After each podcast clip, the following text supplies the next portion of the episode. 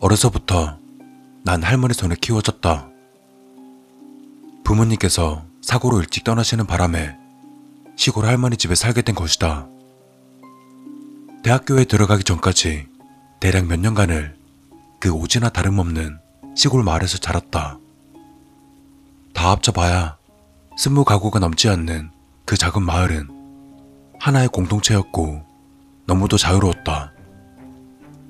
어른들이 일하러 가면 아이들은 나이가 제일 많은 형 누나들 통솔하에 제법 먼 거리에 있는 분교로 통학했고 학교가 끝나면 상가 들을 누비며 놀았다.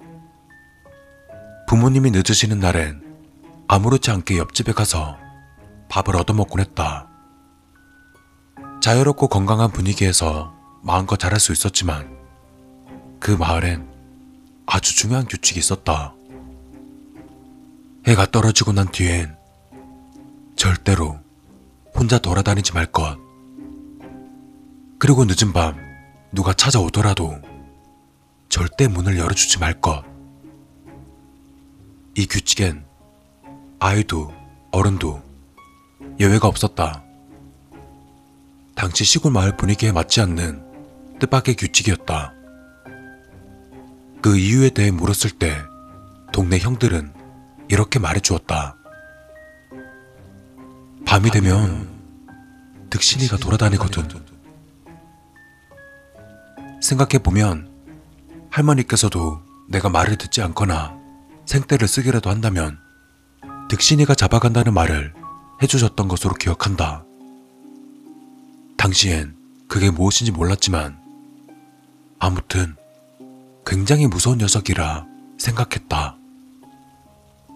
호랑이나 귀신 도깨비 등 서로 이름만 다를 뿐 아이들이 때를 쓸 때마다 어른들이 사용하던 방법이니까 나 역시 철이 들어감에 따라 그걸 거짓말로 생각했지만 어른들이나 형 누나들은 이상할 정도로 진지했다. 해만 떨어지면 애어른 할 것 없이 모든 사람들이 집으로 들어갔고 혹여나 이동할 일이 있으면 세 사람 이상씩 모여 다녔으며 어지간해서는 다른 집 문을 두드리지 않았다. 그 덕에 밤만 되면 불빛 하나 없는 마을은 그야말로 침묵에 잠겼다. 그럼에도 불구하고 몇 년의 한 몸꼴로 마을에는 꽃상여가 들어섰다. 듣기로는 늦은 밤 혼자 화장실을 가다가 혹은 술 취한 채 늦게 집으로 돌아가다가 득신이를 만났다고 한다. 그러다 보니 마냥 어른들의 겁주기 용으로만 생각할 수 없었다. 언젠가 동네 형에게 득신이에 대해 진지하게 물어본 적이 있었다. 근데 형, 득신이가 진짜 뭐예요? 대체 뭐길래 밤에 밖에도 못 돌아다녀요? 잘못 만나면 죽는다는 건 아는데 형은 주변을 조심스레 둘러보더니 목소리를 낮추곤 이야기를 들려주었다. 득신이란 건 말이야. 사람을 잡아먹는 괴물이야. 누구는 혼을 빼간다고 하고, 누구는 저승으로 데려간다는데, 뭐, 다 같은 말이겠지? 저 뒷산엔 오래 전부터 득신이 한 마리가 살고 있어서, 밤만 되면 마을로 내려와서 잡아먹을 사람을 찾는다는 거야. 득신이라는 게 사람을 홀려버리는 녀석이라 혼자 다니면 절대 안 되고 두 사람, 세 사람이 같이 다녀야 된대. 이거 괜히 장난하는 거 아니니까 너도 명심해. 우리 옆집 상철이 아저씨나 천장님 막내 아들 죽은 거 너도 알지? 시체가 갈갈이 찢겨서 살덩어리 몇 개만 남았다잖아. 그 외에도 몇 가지 정보를 들을 수 있었다. 득신이 같은 괴물은 초대받지 않는 한 집으로 들어오지 못하니 집안은 안전하다는 것. 그리고 사람이 가장 원하는 무언가의 모습을 한 채 사람을 꿰어낸다는 것. 그러니 절대 유혹에 넘어가면 안 된다는 것. 나중에 한 사실이지만 고전 설화에 나오는 두옥신이 혹은 어독신이의 한 종류가 아닐까 생각한다. 다만 누군가의 모습과 목소리로 깨어나는 것은 창규나 장산봉과 비슷했다. 아무튼 나 역시 어른들과 형들의 말대로 마을의 규칙을 잘 지켰다.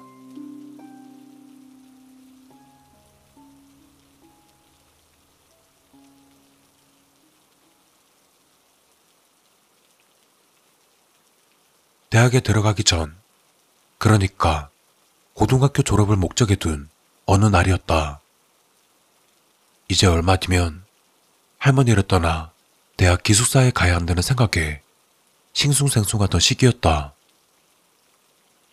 독립해서 혼자 살면 좋게 하겠는데 할머니 혼자 적적하게 계시고 생각하니 좀 그러네. 우리 할머니는 날 키워준 유일한 내 가족이었다.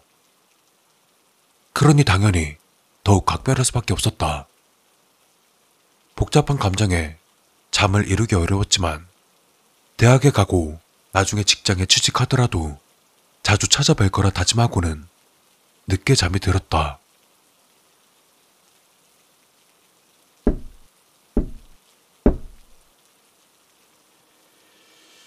문을 두드리는 소리에 난 힘겹게 눈을 떴다. 묘하게 몽롱한 기분을 느끼며 귀를 기울여 보니 다시 한번 노크 소리가 들려왔다.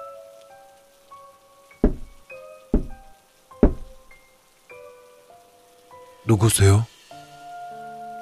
무심코 대답을 한 나는 번뜩 정신을 차렸다. 우리 마을에선 늦은 밤 다른 집에 찾아가거나 문을 두드리는 것은 금기였다. 그때 밖에서 목소리가 들려왔다. 기철아. 오싹함이 등줄기를 타고 올라왔다. 아는 목소리였다. 오래전이라 기억이 희미했지만 확신할 수 있었다. 분명 돌아가신 아버지의 목소리였다. 돌아가신 아버지가 내 방 문을 두드리며 내 이름을 부르고 있는 것이다. 기철아, 애비다. 문 좀 열어보거라. 정신을 차려야 했지만 그리운 목소리를 들은 순간 눈물이 맺혔고 머리는 자꾸 몽롱해졌다. 무심코 문을 열려는 것을 억지로 참았지만 감정이 소용돌이 치는 건 막을 수 없었다. 고개를 돌려버리려 해도 창호문 너머 비치는 그리운 아버지의 실루엣에 자꾸만 눈이 갔다.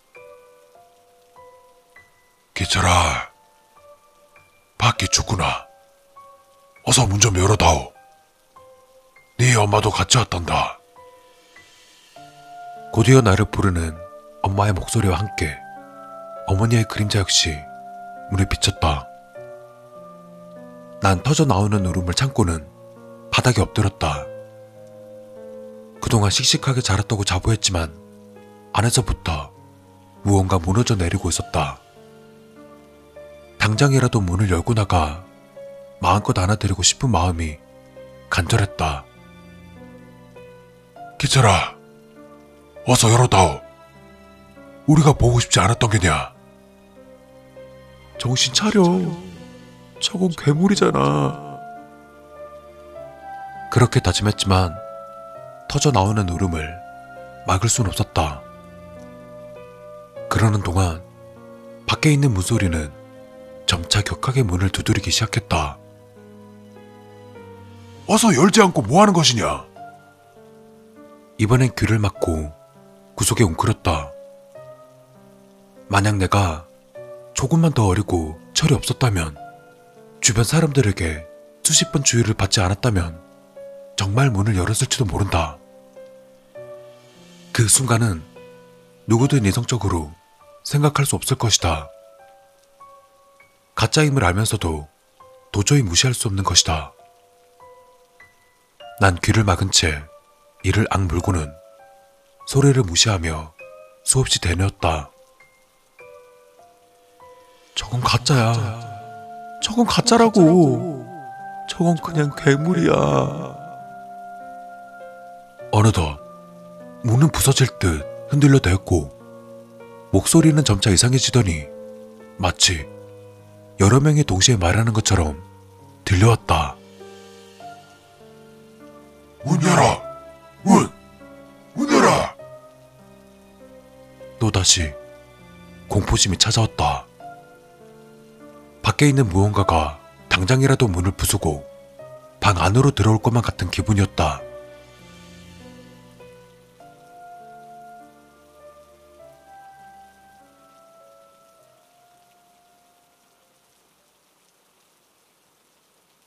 한참을 이불 속에서 덜덜 떨다가 아침이 되어서야 간신히 정신을 차릴 수 있었다. 밤사이 흘린 땀으로 온몸이 푹 젖어 있었고 피로감과 긴장감 때문에 완전히 녹초가 되어서는 그대로 알아눕고 말았다. 득신이가 왔다 갔구만. 이장님은 누워있는 내게 말했지만 난 대답하지 않았다. 할머니께서 걱정스레 날 간호해주고 계셨으므로 괜한 걱정을 끼치고 싶지 않기도 했지만 우습게도 막상 지나고 나니 공포심이 물러가고는 그리움이 찾아왔다. 어제 본 부모님의 그림자 그리고 목소리 가짜일 뿐이라고 지워버리려 했지만 시간이 지날수록 이상한 생각이 들었다. 그때 만약 문을 열었으면 부모님의 모습을 볼 수 있었을까? 자꾸 터져 나오는 나쁜 생각을 애써 무시한 채 눈을 감았다. 혹여나 꿈에서라도 나타날까 하는 헛된 상상을 하면서 말이다. 그 이후로 득신이가 다시 찾아오는 일은 없었다.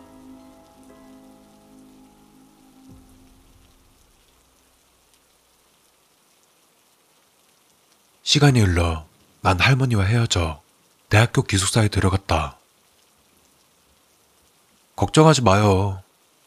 시간 날 때마다 내려올게.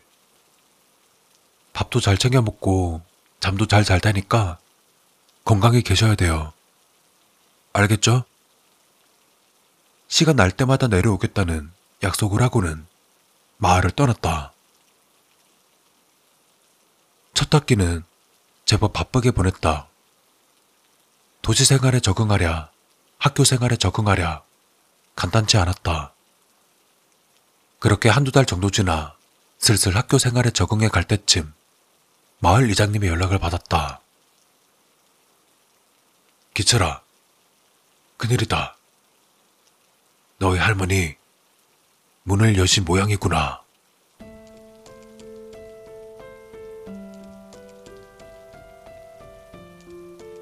고향집에 차려진 할머니 영정 사진 앞에 쓰러져 오열하는 내게 이장님께서 말씀하셨다. 네 잘못이 아니란다. 그저 손주감 없이도 그리우셨던 게지. 죽은 아들 목소리는 그리 잘 참아내지던 보니 네가 떠나자마자 이럴 줄은. 난 나 자신을 용서할 수 없었다. 전화라도 한 번 더 드리고 주말에 무리를 해서라도 찾아왔다면 그랬다면 할머니가 득신이에게 넘어가는 일은 없었을지도 모른다. 죄책감과 그리움과 슬픔이 뒤섞여 당장이라도 가슴이 터져 나갈 것 같은 느낌이었다.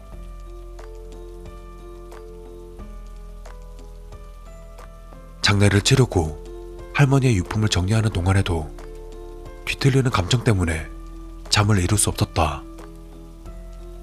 며칠을 인형처럼 멍한 상태로 보냈다. 시간이 지나 어느 정도 마음이 정리된 나는 대학을 포기하고 다시 마을로 돌아왔다. 이곳에서 집을 지키며 마을 일을 하면서 평생을 보내기로 한 것이다. 하지만 아직도 나쁜 마음을 버리지는 못하고 있다. 만약 나중에라도 늦은 밤 방문을 두드리는 노크 소리가 들린다면 난 유혹에 넘어가지 않을 수 있을까? 그것이 부모님일지 할머니일지는 모르지만 행여나 가짜일지라도 꼭 만나고 싶었다. 만나서 부모님께 사랑한다고 말하고 할머니의 손과 얼굴을 쓰다듬으며 죄송하다고 말하고 싶다. 비록 내가 죽게 되더라도 말이다. 때문에 오늘까지도 혹여 그것이 내 방으로 찾아오지 않을까 하는 막연한 기대감과 불안감을 가진 채 잠자리에 들곤 한다.